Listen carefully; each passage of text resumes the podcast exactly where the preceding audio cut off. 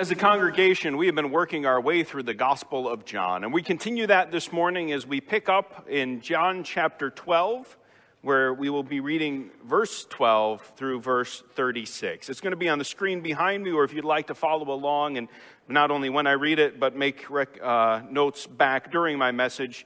In your pew Bibles, it can be found starting on page 1068.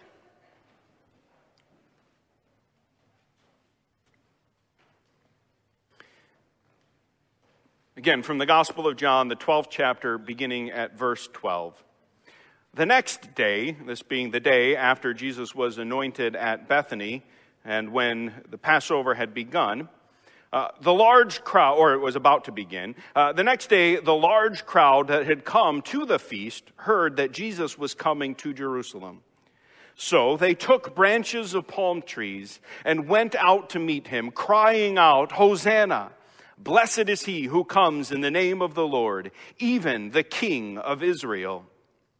And Jesus found a young donkey and sat on it, just as it is written, "Fear not, daughter of Zion. Behold, the King is coming, sitting on a donkey's colt." His disciples did not understand these things at first. But when Jesus was glorified, then they remembered that these things had been written about him and had been done to him. The crowd that had been with him when he called Lazarus out of the tomb and raised him from the dead continued to bear witness. The reason why the crowd went to meet him was that they had heard he had done this sign. So the Pharisees said to one another, "You see that you are gaining nothing. Look, the world has gone after him." Now, among those who went up to worship at the feast were some Greeks. So these came to Philip, who was from Bethsaida in Galilee, and asked him, "Sir, we wish to see Jesus." Philip went and told Andrew. Andrew and Philip went and told Jesus. And Jesus answered them, "The hour has come for the Son of Man to be glorified. Truly, truly, I say to you, unless a grain of wheat falls into the earth and dies, it remains alone. But if it dies, it bears much fruit. Whoever loves his life loses it, and whoever hates his life in this world will keep it for eternal life. If anyone serves me, he must follow me, and where I am, there will my servant be also. If anyone serves me, the Father will honor him.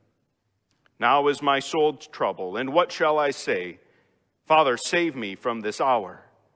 But for this purpose I have come to this hour. Father, glorify your name." Then a voice came from heaven, "I have glorified it, and I will glorify it again." The crowd that stood there and heard it said that it had thundered. Others said, "An angel has spoken to him." Jesus answered, "This voice has come for your sake, not mine. Now is the judgment of this world. Now will the ruler of the world be cast out. And I, when I am lifted up from the earth, will draw all people to myself." He said this to show by what kind of death he was going to die. So the crowd answered him, "We have heard from the law that the Christ remains forever. How can you say that the Son of Man must be lifted up? Who is this Son of Man?" So Jesus said to them, "The light is among you for a little while longer. Walk while you have the light, lest darkness overtake you. The one who walks in the darkness does not know where he is going. While you have the light, believe in the light, that you may become sons of light." This is the word of the Lord. Thanks be to God. What a joy it always is to be able to do as I did this morning, to hold a little bundle in your arms and to think about God's mighty creation, but also to think about that little child and the life that he's about to engage in. To be aware of the fact that indeed he will face all kinds of challenges, and yet in that little tiny package, there's all this potential. And we have for that little guy all kinds of dreams about what life will hold for him. What are those dreams? What are those hopes? And don't just think about Jace, think about for yourself and for your children and your loved ones. When you think about life and living a good and blessed and a wonderful life, what kind of things do you hope to see from your life to where you could say, that was a good life? I ask that question of us, but that's a question that our culture is constantly asking. And while you might have and likely do have a very different answer, when we ask that question of our culture, think about some of the things and the ways that they would answer that question. What makes for a great life? Well, one of the clear answers that our culture gives is fame. Fame makes for a wonderful life. If you are known by many people, then you are loved by many people. And then you are known and you are celebrated, and we want to be celebrated.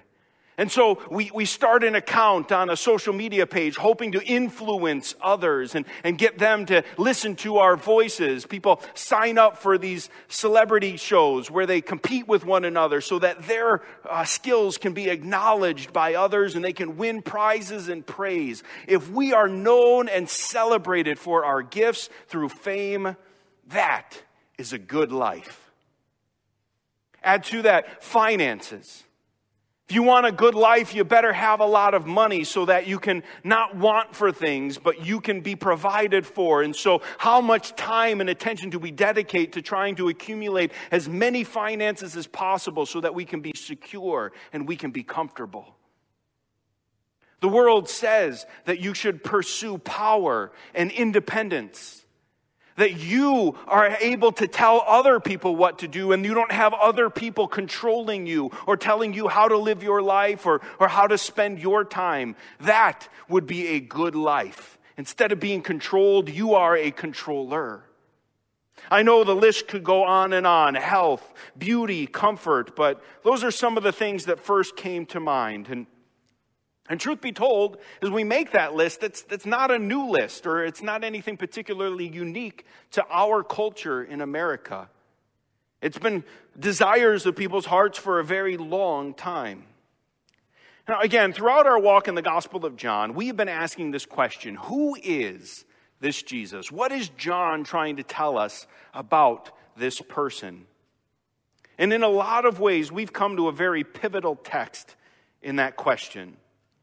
Because as other people at Jesus' day were trying to watch him and ask that same question, who is this person that's doing these things we've never seen or teaching with this kind of authority?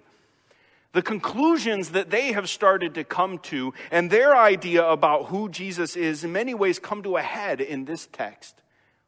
And yet what we also learn is that those ideas about Jesus are actually very contradictory to what Jesus was trying himself to reveal about who he was.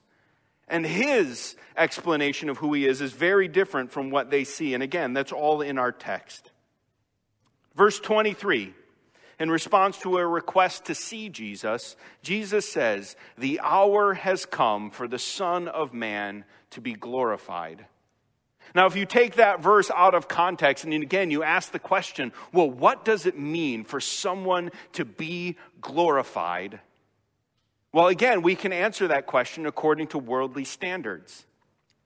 To be glorified in worldly standards, we think of that person, that athlete that sinks the final shot or hits the game-winning home run, and then they are surrounded by their teams as they lift the trophy above their head and the confetti falls from the skies, and they are cheered and celebrated. Indeed, that is a moment of personal glory.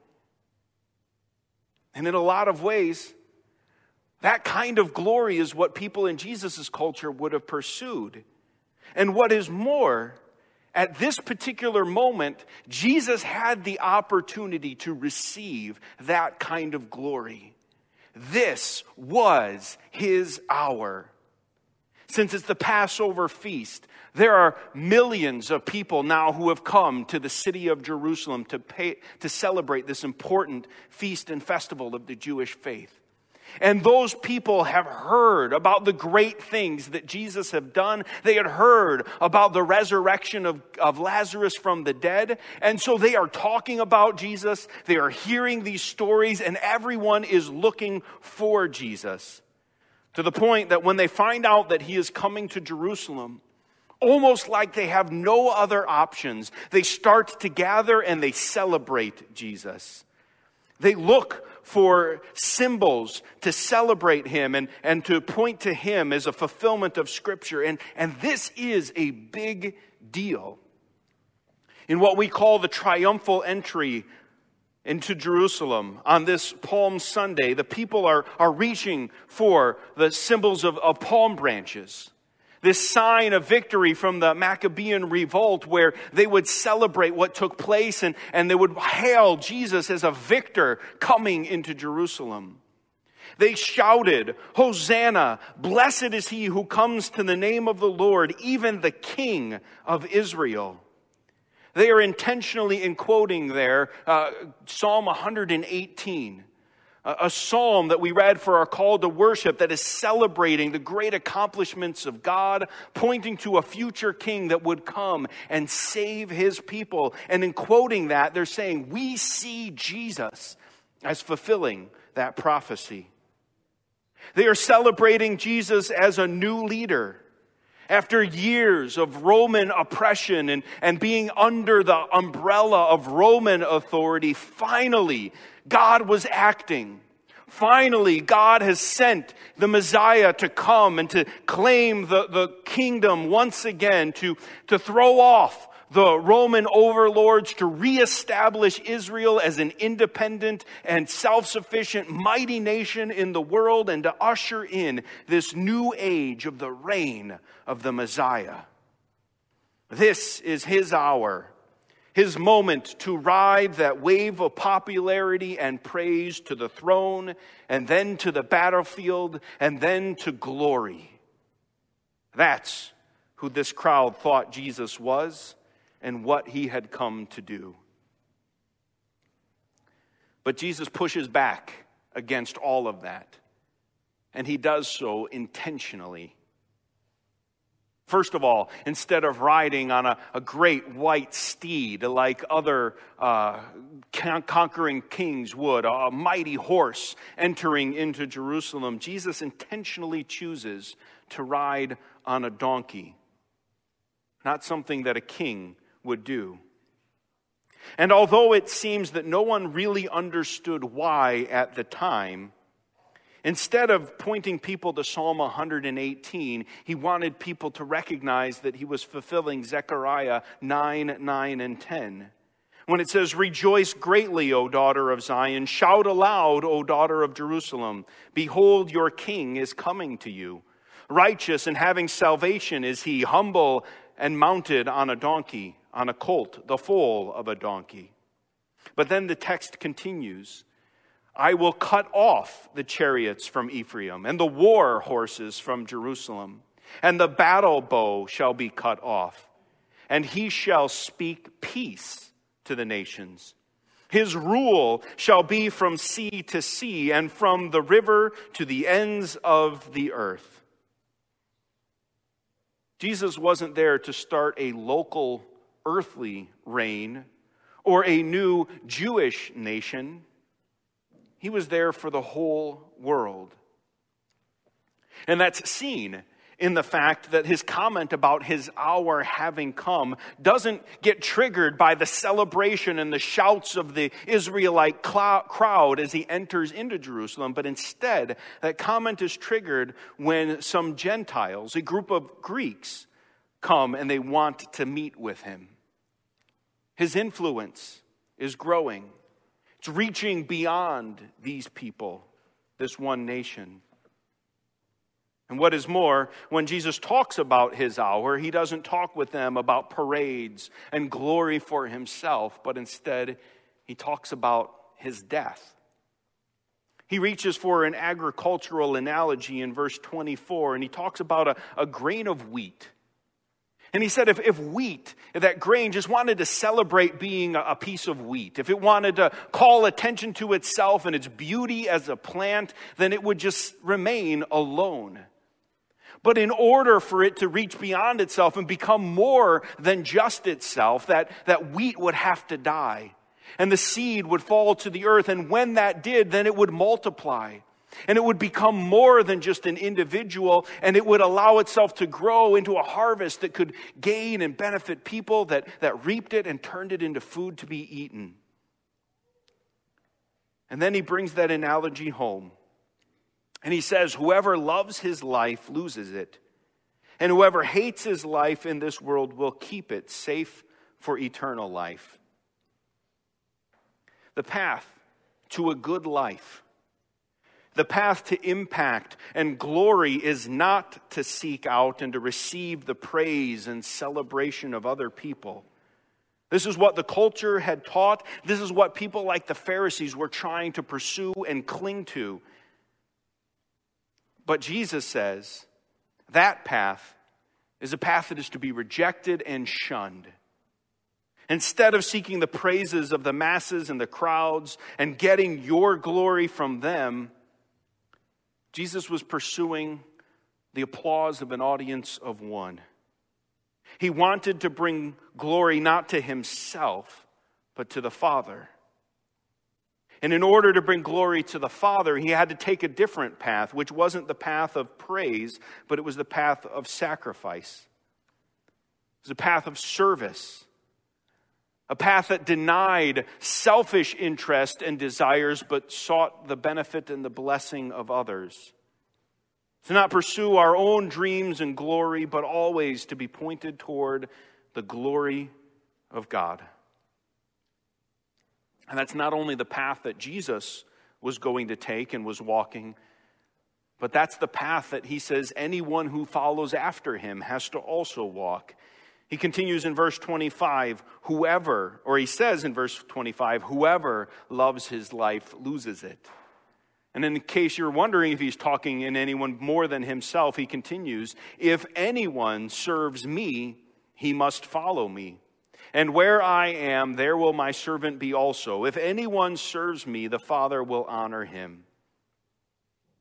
And that anyone includes us. If we want to have a good life, Jesus says, don't pursue the praise of the crowd. Don't reach for your own dreams, your own desires, the things that this world says will be satisfactory and will make you happy or find pleasure in. In fact, you have to forsake what you want out of life and your own glory in order to pursue the glory of God. And yes, that might mean going all the way to death, giving your whole life just like Jesus did. Meaning it's not that we look at this text and say, well, as long as we score a touchdown and then just point to the sky, that's good enough. No, he's saying, I want your all. To take up your cross and to follow Christ. To pour out your precious possessions upon his feet. To sacrifice all that you have for the sake of the kingdom. And that was Jesus' pursuit. And the Father acknowledges that through his voice from heaven. For the third time in his life, God speaks. It's interesting that not everybody recognizes exactly what's going on. Some think it's the thunder of a cloud. Others think it's the voice of an angel. It's only those with ears to hear that recognize exactly what is going on. All saw the same thing, but apparently only a few understood. And again, this is confusing to the people. They wanted to believe that he was the Messiah. And they got the fact that he was talking about his death when he talked about being lifted up. But those two ideas didn't fit together. If he's the Messiah, why is he talking about dying? If he is the one who's supposed to remain forever, how do those two ideas fit together? And they look at this, and because it doesn't seem to fit for them, they ask in verse 34 the question that we have been asking again. Who is this Son of Man? And that's the question. Does any of this make sense? Couldn't Jesus have done and accomplished more if he stayed alive and ministered for more than just the 3 years that he did?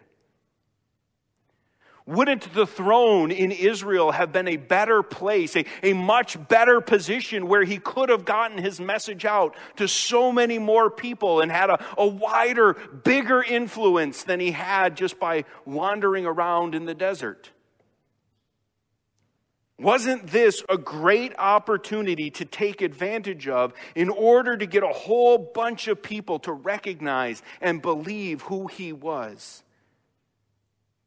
But instead, he's talking about death and wheat and being lifted up. And finally, don't miss the fact that this is not an easy path for him to take. Jesus says in verse 27 that his soul is troubled. And he is clearly struggling with this path himself. He would rather not move in this direction. So again, why do it this way? Does this make any sense? And that's where I want to go back to verse 16 of our text. In that verse, after the triumphal entry, it says, "His disciples did not understand these things at first. But when Jesus was glorified, then they remembered that these things had been written about him and had been done to him." In essence, that verse is saying that seeing Jesus come into Jerusalem on a donkey at that day, it didn't make any sense to them. It didn't make any sense until after his death and his resurrection.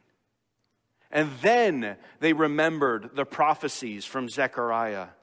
Then they understood more about what Jesus had been up to and why he allowed himself to move closer to a cross rather than a throne. And that's the major point that I hope gets communicated today.